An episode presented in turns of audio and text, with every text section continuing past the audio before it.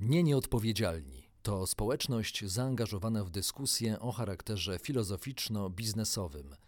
Naszym celem jest uwrażliwienie ludzi biznesu i nas, obywateli, użytkowników tego świata, na różne aspekty odpowiedzialności. Zapraszamy na spotkanie z kolejnym autorytetem, który pomaga zrozumieć i zmieniać siebie, a także rzeczywistość na lepsze.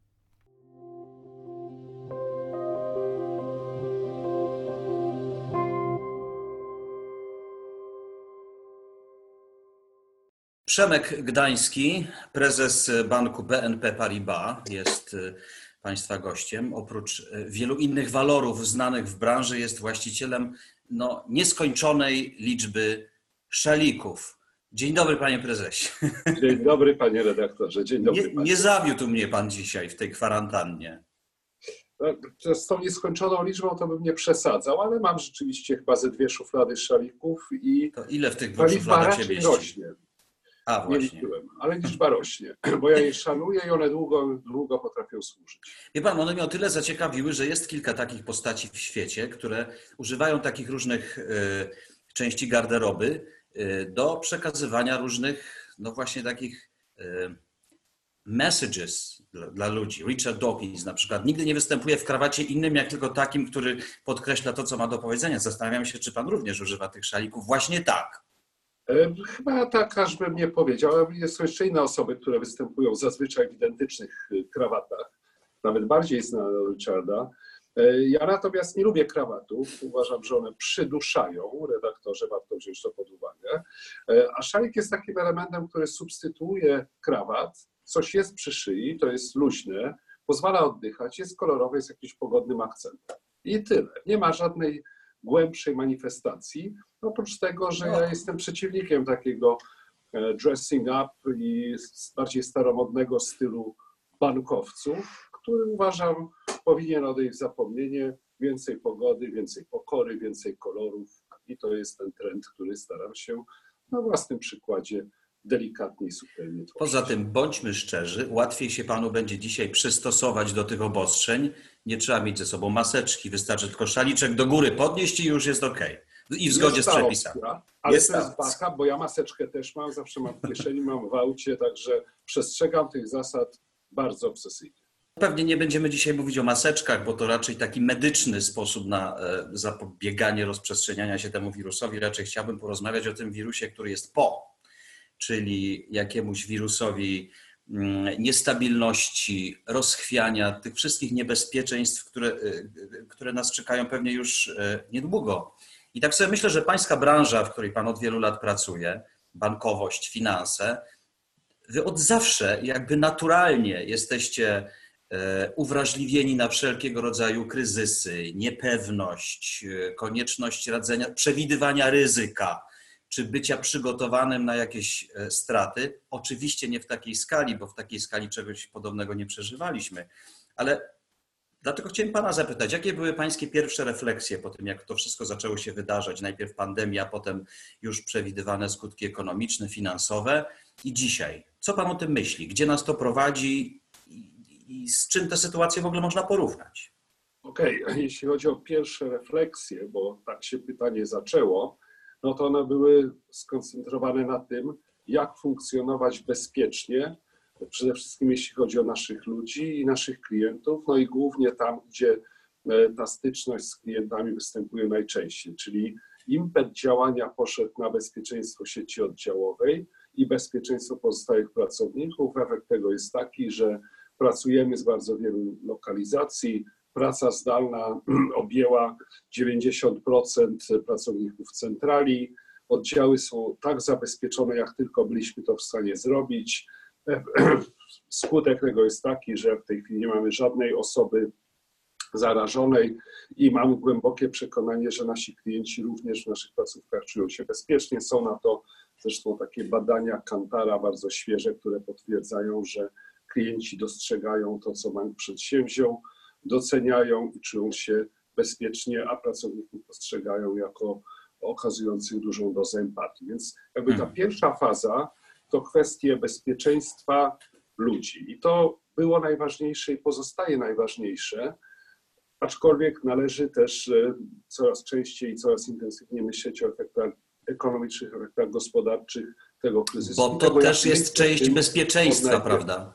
Absolutnie tak. I teraz tu, oczywiście jest wiele różnych wątków, e, o których warto wspomnieć. Ja może zacznę od tego, jak bank w moim przekonaniu powinien reagować na taką sytuację. Przede wszystkim powinien być bardzo otwarty na wysłuchanie wyzwań i problemów klientów. Tak? Nie możemy być zamknięci dla nikogo, co absolutnie nie oznacza, że będziemy w stanie bezpośrednio i skutecznie pomóc każdemu naszemu klientowi, naszemu kredytobiorcy. Natomiast tam, gdzie ma to sens, gdzie to rokuje pozytywnie, gdzie bank nie przekroczy pewnej Mhm. granicy ryzyka, którego nie powinien podjąć, bank powinien szukać i wdrażać takie rozwiązania, które naszym klientom pozwolą ten kryzys przetrwać. Zatrzymajmy się na moment przy tym ryzyku, panie prezesie, bo szacowanie ryzyka jeszcze przed e, tą rewolucją pandemiczną to było trochę inne zadanie niż szacowanie ryzyka dzisiaj, bo te ryzyka są po prostu nieprzewidywalne. My nie wiemy, jak to długo potrwa i tak dalej. Jak wy będziecie podejmować decyzje, czy jak banki będą podejmować decyzje w sytuacji takiej niepewności?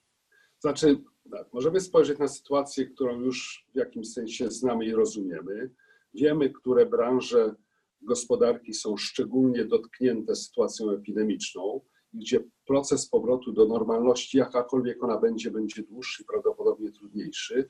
No i tam niewątpliwie to ryzyko jest istotnie zwiększone. Są oczywiście na drugim biegunie branże, na które kryzys nie zadziałał w sposób negatywny, a nawet takie, które w kryzysie mogą nabrać, nabrać siły i sprawności. W związku z tym no ważne jest, żeby myśleć o ryzyku, zwracać uwagę na branżę, z której wywodzi się nasz klient, jak i również w sytuacji klientów indywi- indywidualnych na to, w jakiej branży działa jego pracodawca. Więc y, to jest istotne. Istotne jest bardzo w przypadku klientów firmowych wszelakiej wielkości, Hmm. jak firma jest przygotowana do tej sytuacji, jakie No miała- pewnie słabo. Mało, mało kto był bywa. przygotowany na, tak, na taką Dyrektorze, sytuację. tu, tu różnie bywa, bo ja w ogóle stawiam taką tezę, że polska gospodarka weszła w ten kryzys w istotnie mocniejszym stanie, silniejsza i mądrzejsza, niż było to 12 lat temu Hmm. w przededniu globalnego kryzysu finansowego. On był oczywiście inny, ale nie był wcale łatwy. Natomiast przez te lata mieliśmy dynamiczny wzrost gospodarczy w Polsce. Mieliśmy tamte doświadczenia, które wiele firm nauczyły, że użyję niepolskiego określenia cash is king, czyli że Mhm. poduszka płynnościowa to jest to, co firma powinna mieć na gorsze czasy, jeśli one nadejdą. E, W związku z tym w mocniejszej formie, w lepszej formie, używając języka sportowego, weszliśmy tę sytuację, jaka jest teraz. Teraz jedną rzeczą to jest ta forma, a drugą rzeczą to jest to, co klienci powinni przedsiębierać. I to oczywiste jest, że, że należy podjąć szereg różnych działań po stronie kosztowej z jednej strony, poszukiwania alternatywnych ciąć, źródeł czyli ciąć. Nie, nie, nie. Absolutnie nie ciąć dramatycznie i bezrefleksyjnie, tylko eliminować koszty, które są zbędne, renegocjować te, które można obniżyć z pełnym poszanowaniem zawartych umów i kontrahentów. E, Ale to, co ważne, to szukanie alternatywnych możliwości działania, zarówno jeśli chodzi o produkt czy usługę, jak i kanały dystrybucji. I Hmm. ja czerpię w ogóle dużo optymizmu z takich drobnych obserwacji, z jakimi mam do czynienia no, w takim swoim codziennym życiu. Tak? Ulubiona restauracja, która zawsze słynęła z tego, że była tam znakomita obsługa, świetne jedzenie, przestawiła się na model gotowania posiłków na weekend, które można zamówić przez, w tym przypadku przez telefon czy przez SMS-a i w związku z tym dostać dostawę w piątkowy wieczór i przez weekend y, jeść, jeść produkty. To oczywiście nie odbuduje całego przychodu, który ta restauracja realizowała, ale jest dla mnie takim jasnym dowodem, że szukamy nowych rozwiązań, próbujemy walczyć. A Wspominałem- jakich nowych rozwiązań będzie szukał sektor finansowy w tej sytuacji? Wy jesteście tym sektorem, na który właściwie cała reszta podmiotów gospodarczych patrzy ze znakami zapytania w oczach, z nadzieją w oczach, bo w dużej części ich być albo nie być często to będzie kredyt albo, albo nie. To nie do końca tak, ale zacznę od tego, że sektor finansowy jest w bardzo dobrej kondycji, wszedł w bardzo dobrej kondycji w kryzys i mimo, że wyniki banków istotnie się pogorszą, co zresztą zobaczymy już po publikacji wyników pierwszego kwartału, pierwsze wyniki się już pojawiły pierwszych banków, to tu nie ma żadnych obaw, że ten sektor może tego kryzysu nie przetrwać. O to nie możemy się obawiać ani przez chwilę. W związku z tym w naszym przypadku to nie jest walka o przetrwanie, to jest szukanie rozwiązań, idzie takie działania, które będą w stanie pomóc przetrwać naszym klientom. I to jest ważne, żebyśmy to sobie zaparkowali. W związku z tym e, ten zestaw działań, które powinny podejmować firmy, jest inny niż te, które powinny podejmować banki. Ja bym jednak wrócił do firm, bo to jest, to jest ważniejsze. Nie chciałbym, żebyśmy mówili o sobie, tylko bardziej próbowali spojrzeć na, na naszych klientów. Mówiliśmy o działaniach kosztowych, mówiliśmy trochę o szukaniu alternatyw form działania, alternatywnych kanałów dystrybucji. To jest niesamowite, jak wiele firm z różnych branż, mówią żargonowo, ogarnęło e-commerce w ciągu paru dni lub tygodni, wcześniej jednak koncentrując się na sprzedaży tradycyjnej. To jest fajna lekcja, która pozostanie z tymi firmami na dłużej. Miałem osobiście przykład taki, mhm. kiedy znana mi firma szyjąca koszulę napisała do mnie, że no, tych koszul nie będą szyli, ale szyją maseczki. Gdyby bank potrzebował, to z przyjemnością nam te maseczki dostarczą.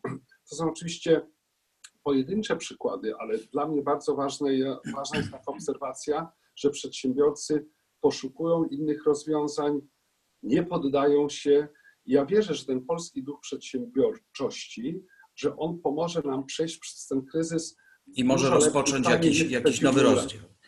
Ale wróćmy jeszcze na moment do banków. To już o, o przedsiębiorcach powiedzieliśmy, powiedzmy trochę e, o bankach. Pańskim zdaniem sektor, który Pan reprezentuje, sektor finansowy, dobrze zdaje egzamin w tej trudnej sytuacji, mimo że ona się dopiero zaczyna tak naprawdę. Pierwszy kwartał to jeszcze będą niemiarodajne te wyniki, dopiero drugi kwartał pewnie nam powie o skali problemu, ale na dziś. Ja bym powiedział tak, nie chciałbym, żeby to zostało odebrane jako zbyt aroganckie. Uważam, że sektor, jako cały sektor bankowy w Polsce znakomicie zdaje egzamin z podejścia do obecnej sytuacji.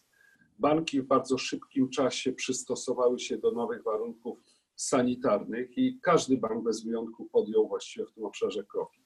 Bardzo szybko banki stworzyły platformę dyskusyjną, dialogową z udziałem Komisji Nadzoru Finansowego, Ministerstwa Finansów, Związku Banków Polskich, UOKiK-u, Narodowego Banku Polskiego, mogłem kogoś pominąć, gdzie dwa razy w tygodniu na poziomie prezesów i członków zarządu rozmawiamy o tym, jakie są problemy i podejmujemy inicjatywy. No i taką inicjatywą oddolną, że tak powiem, albo sektorową, było wprowadzenie, e, było wprowadzenie moratorium kredytowego dla klientów, kiedyś zwanego bardziej wakacjami. Wakacje.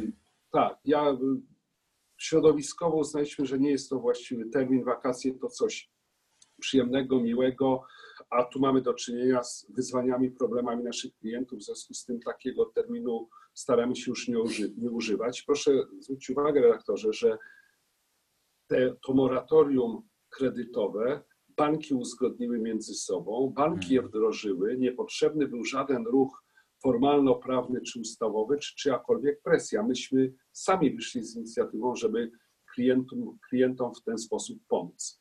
Banki empatycznie i ze zrozumieniem podchodzą do klientów, którzy w problemy padają. Ja oczywiście nie mogę używać nazw firm, z którymi pracujemy nad właściwym rozwiązaniem, ani tych, gdzie to rozwiązanie już zostało wdrożone. Niektóre z tych przykładów są publiczne, ale ja widzę bardzo dużą elastyczność zarówno naszego banku, jak i sektora, jeśli chodzi o podejście do tego typu sytuacji. Wie pan, Wreszcie ja tak sobie tylko myślę, tak, mm, ja tak tylko myślę jeszcze to powiem, mm. bo to jest ważne i chciałem, żeby dobrze wybrzmiało. E, jak pan redaktorze pewnie wie, wczoraj o 18 rozpoczęło się przyjmowanie przez sektor bankowy wniosków w ramach tarczy finansowej PFR.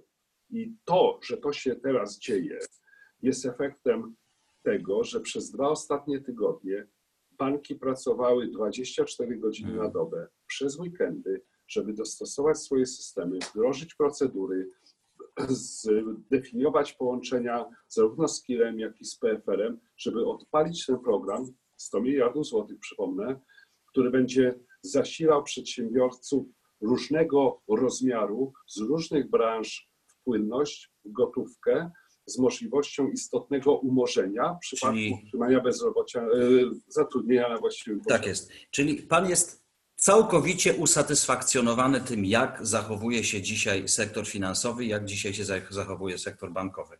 Redaktorze, no, to pytanie jest dość przewrotnie zadane. Czy całkowicie i czy w odniesieniu do całego sektora? Wolałbym nie dostać takiego pytania i raczej powiedzieć tak. W moim przekonaniu banki podeszły do sytuacji odpowiedzialnie, profesjonalnie i empatycznie.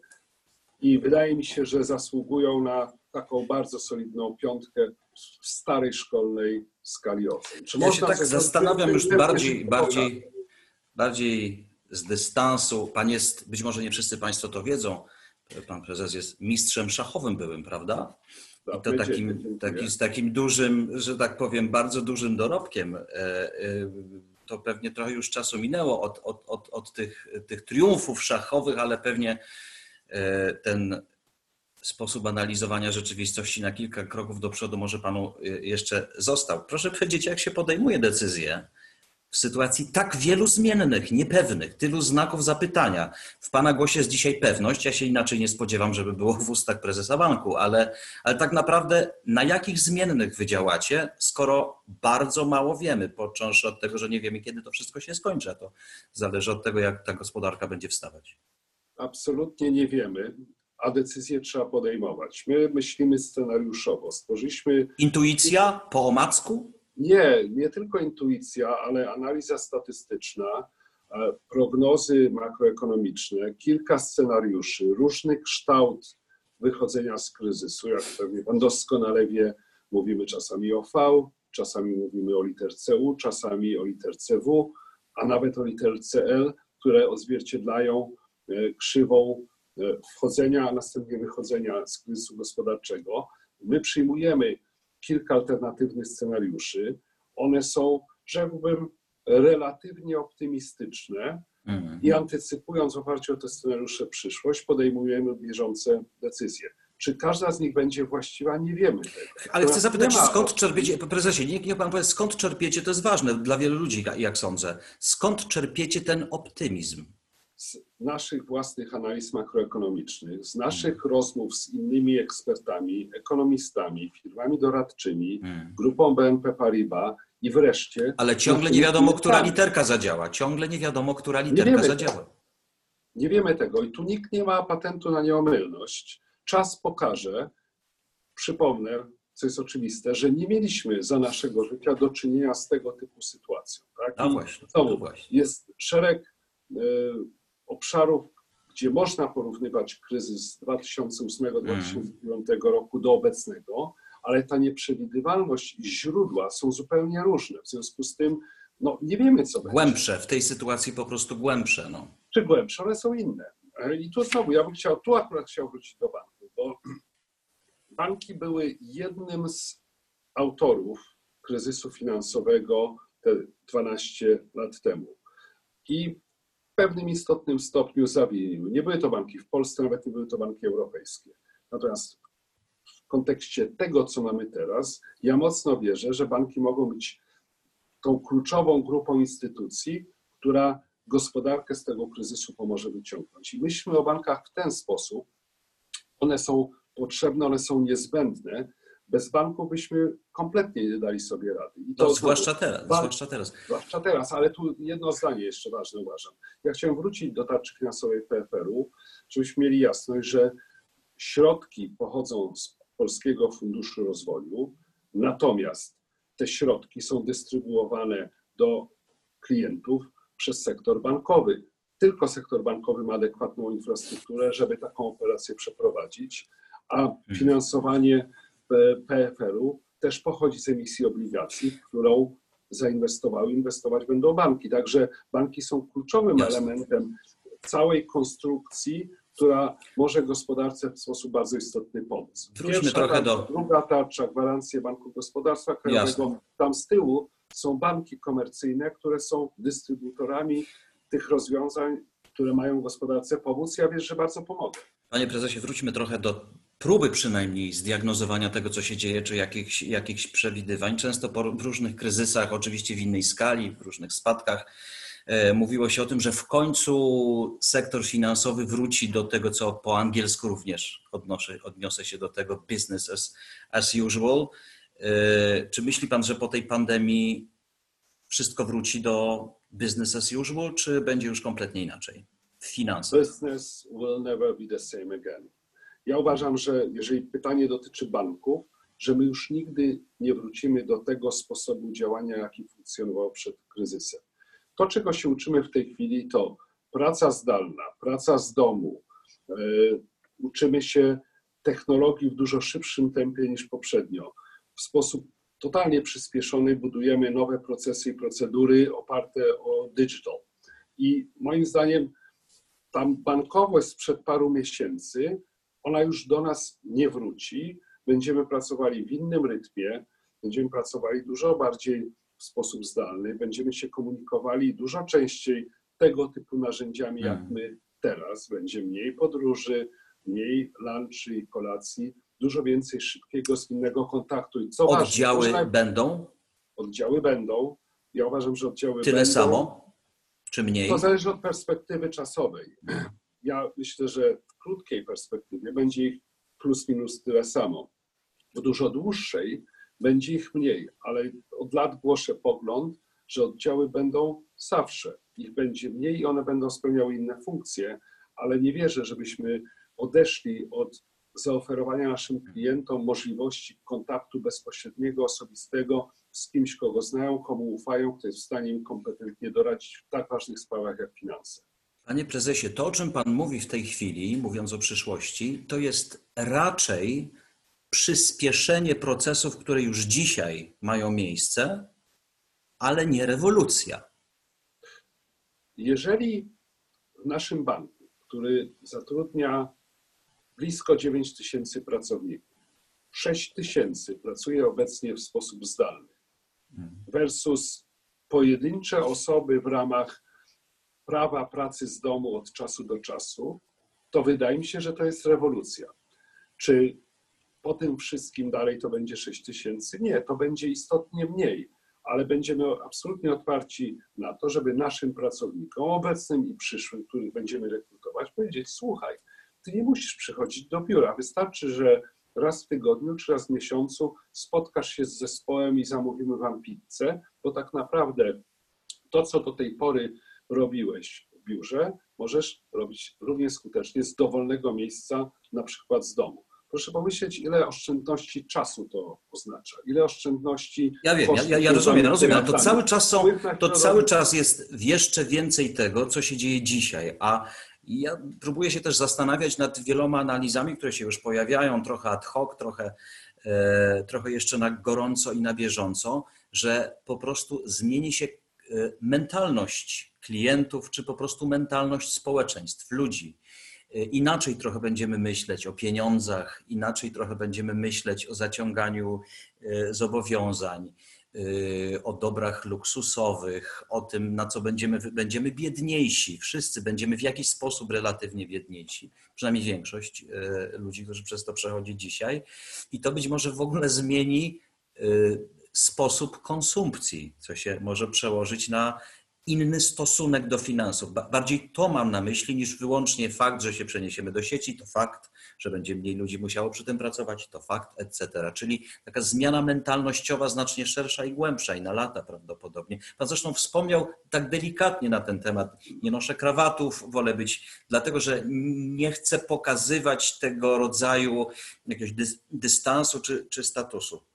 Za chwilę ten krawat, który mi pan wytknął, być może będzie obciachem bardzo ładny krawat. Nie, on obciachem nie będzie. No będzie jeszcze taki old school, gdzie ludzie będą chodzić w krawatach nawet w mediach i w bankowości. Natomiast no oczywiście nie wiemy, jaka będzie trwała zmiana społeczno-gospodarcza, która pozostanie z nami po tej sytuacji, bo nie wiemy, jak będzie głęboki obecny stan i jak długo potrwa. Natomiast ja osobiście wierzę, że zmieni się podejście do konsumpcji, a nawet rzekłbym konsumpcjonizmu, że ludzie będą bardziej rozważnie kupować, bardziej rozważnie wydawać, że w to wpleciemy myślenie o środowisku i skutkach dla środowiska nadmiernej konsumpcji odpadów, która, które ta konsumpcja generuje, no, chciałbym wierzyć i wierzę, że będą pozytywne efekty tej sytuacji, jakkolwiek trudna i dla wielu osób przykra jest ona dzisiaj. Bardzo wiele firm tnie koszty, rewiduje swoje kontrakty, jakby trochę nie, nie oglądając się na partnerów, y, z którymi funkcjonują. Ja, ja, ja, nie, ale to, to jest tego rodzaju trend.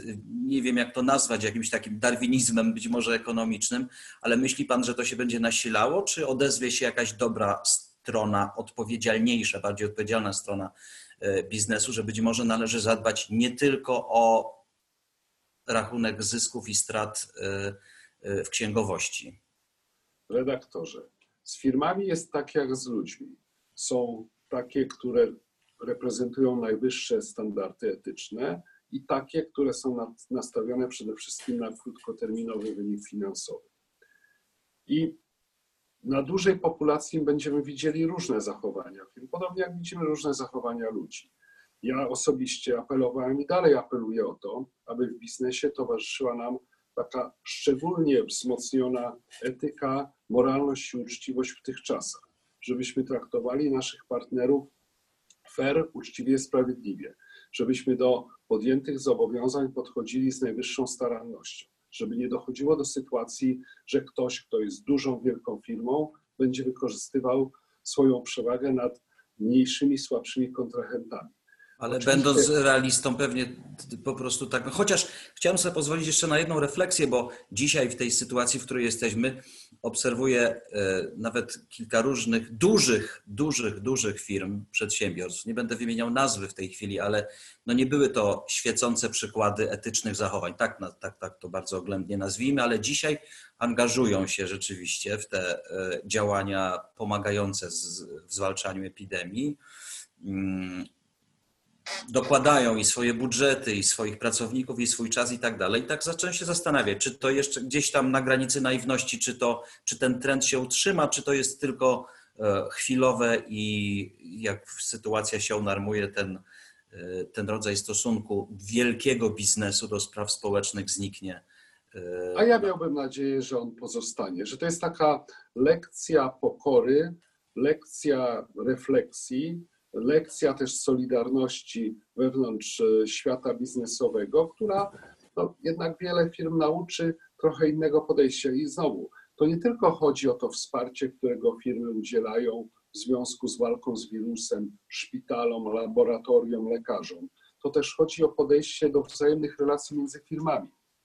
Ja dam przykład taki z naszego podwórka. Szereg tygodni temu poprosiłem e, naszych ludzi, żebyśmy rozliczenia z naszymi dostawcami realizowali jak najszybciej, żebyśmy nie czekali na termin wynikający z umowy czy z faktury, tylko mhm. jest wykonana usługa czy dostarczony produkt, płacimy po to, żeby chociaż w ten drobny sposób pomóc w uniknięciu zatorów płatniczych. I na pewno no, takie drobne gesty, gdyby one miały charakter masowy w wykonaniu dużych firm, gdyby te duże firmy fundamentalnie powiedziały sobie, dobra, my płacimy, nas stać, nie będziemy odwlekać, nie będziemy grać twardo, pomożemy tym, którzy z nami byli jako dostawcy czy partnerzy biznesowi, to miałoby to pozytywny wpływ, też pozytywny przykład. Więc od takiej etyki zachowania we wzajemnych relacjach, we wzajemnych rozliczeniach, we wzajemnych dostawach bardzo wiele zależy i mam głęboką nadzieję, też rozmawiając z firmami, obserwując rzeczywistość, że ten poziom etyki on wzrasta i że zrozumienie, że gospodarka jest łańcuchem naczyń połączonych i że tak naprawdę każdego może spotkać to, co on e, funduje swoim partnerom biznesowym, więc niech to będzie jak najbardziej z ludzką twarzą, przenika coraz szerzej, coraz głębiej, coraz dalej. Bądźmy optymistyczni, ale równocześnie mówmy o tym głośno. Traktujmy swoich dostawców tak, jakbyśmy chcieli być traktowani jako klienci innych. A tak mówiąc po cichu, nie przeraża Pana trochę ten trend, który na pewno się umocni, digitalizacji, ucyfrowienia, że coraz mniej będzie tych y, osobistych spotkań, tak jak Pan powiedział, lunchy, bliskiej ja uważam, obecności. redaktorze, on mnie nie przeraża, on mnie cieszy, bo on daje większy wybór. Ten trend powoduje, to co mamy teraz jest oczywiście sztuczną sytuacją, ale w momencie jak wyjdziemy z szeregu ograniczeń, będziemy mieli wybór. Sprawę biznesową będziemy mogli załatwić błyskawicznie przez narzędzie takie jak to, z którego korzystamy, a towarzysko pójdziemy razem na kieliszek czy na kolację. Pytanie dla, y, pytanie dla szachisty, ale, ale i dla bankowca. W kilku żołnierskich słowach, punktach za pięć lat, jak będzie, wyglądał, jak będzie wyglądała bankowość? Za pięć lat będziemy na ścieżce wzrostu gospodarczego. O kryzysie będziemy pamiętać i wyciągniemy z niego wnioski. Świat będzie dużo bardziej zdigitalizowany. Będziemy większość spraw bankowych załatwiać w sposób zdalny. Wideokonferencje i inne tego typu narzędzia wejdą na stałe do kanonu. Nie trzeba będzie podróżować, żeby porozmawiać z ekspertem, ani bank nie zawsze będzie musiał dojechać, żeby usiąść wokół stołu. Będziemy super sprawni w narzędziach wideokonferencyjnych. Bank dalej będzie dostępny dla klientów jako zestaw ekspertów określonych w przeróżnych dziedzinach. Będą oddziały, które będą bardziej miejscami spotkań po to, żeby z ekspertami porozmawiać. Tam się nie będzie załatwiało niczego operacyjnego. Tam będzie się rozmawiało o tym, co jest istotne, o poważnych decyzjach, czy kredytowych, czy inwestycyjnych.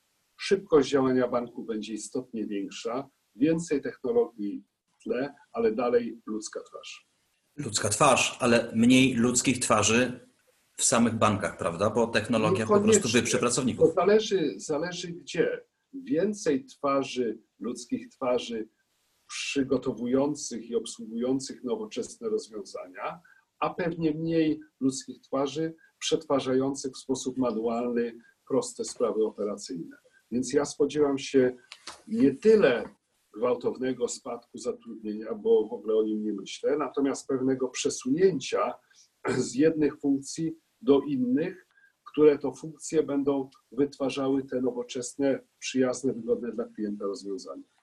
Panie prezesie, za kilka dni, 12 maja dokładnie, będziemy robili taką dużą debatę, e, trochę przypominającą debatę oksfordzką. Będziemy twierdzić podczas tej debaty, że świat po pandemii będzie lepszy. Będą Super. oczywiście mówili, będą osoby, które wierzą właśnie w to i osoby, które się z tym nie zgadzają, a po której stronie pan by był i dlaczego? Ja byłbym po stronie optymistów.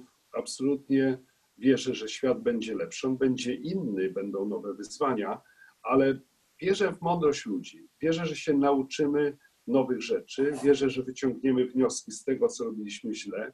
Wierzę, że wątki środowiskowe do tej pory w tym pędzie konsumpcyjnym, w tym wzroście, nie zawsze dostrzegane i odpowiednio e, zauważane i traktowane.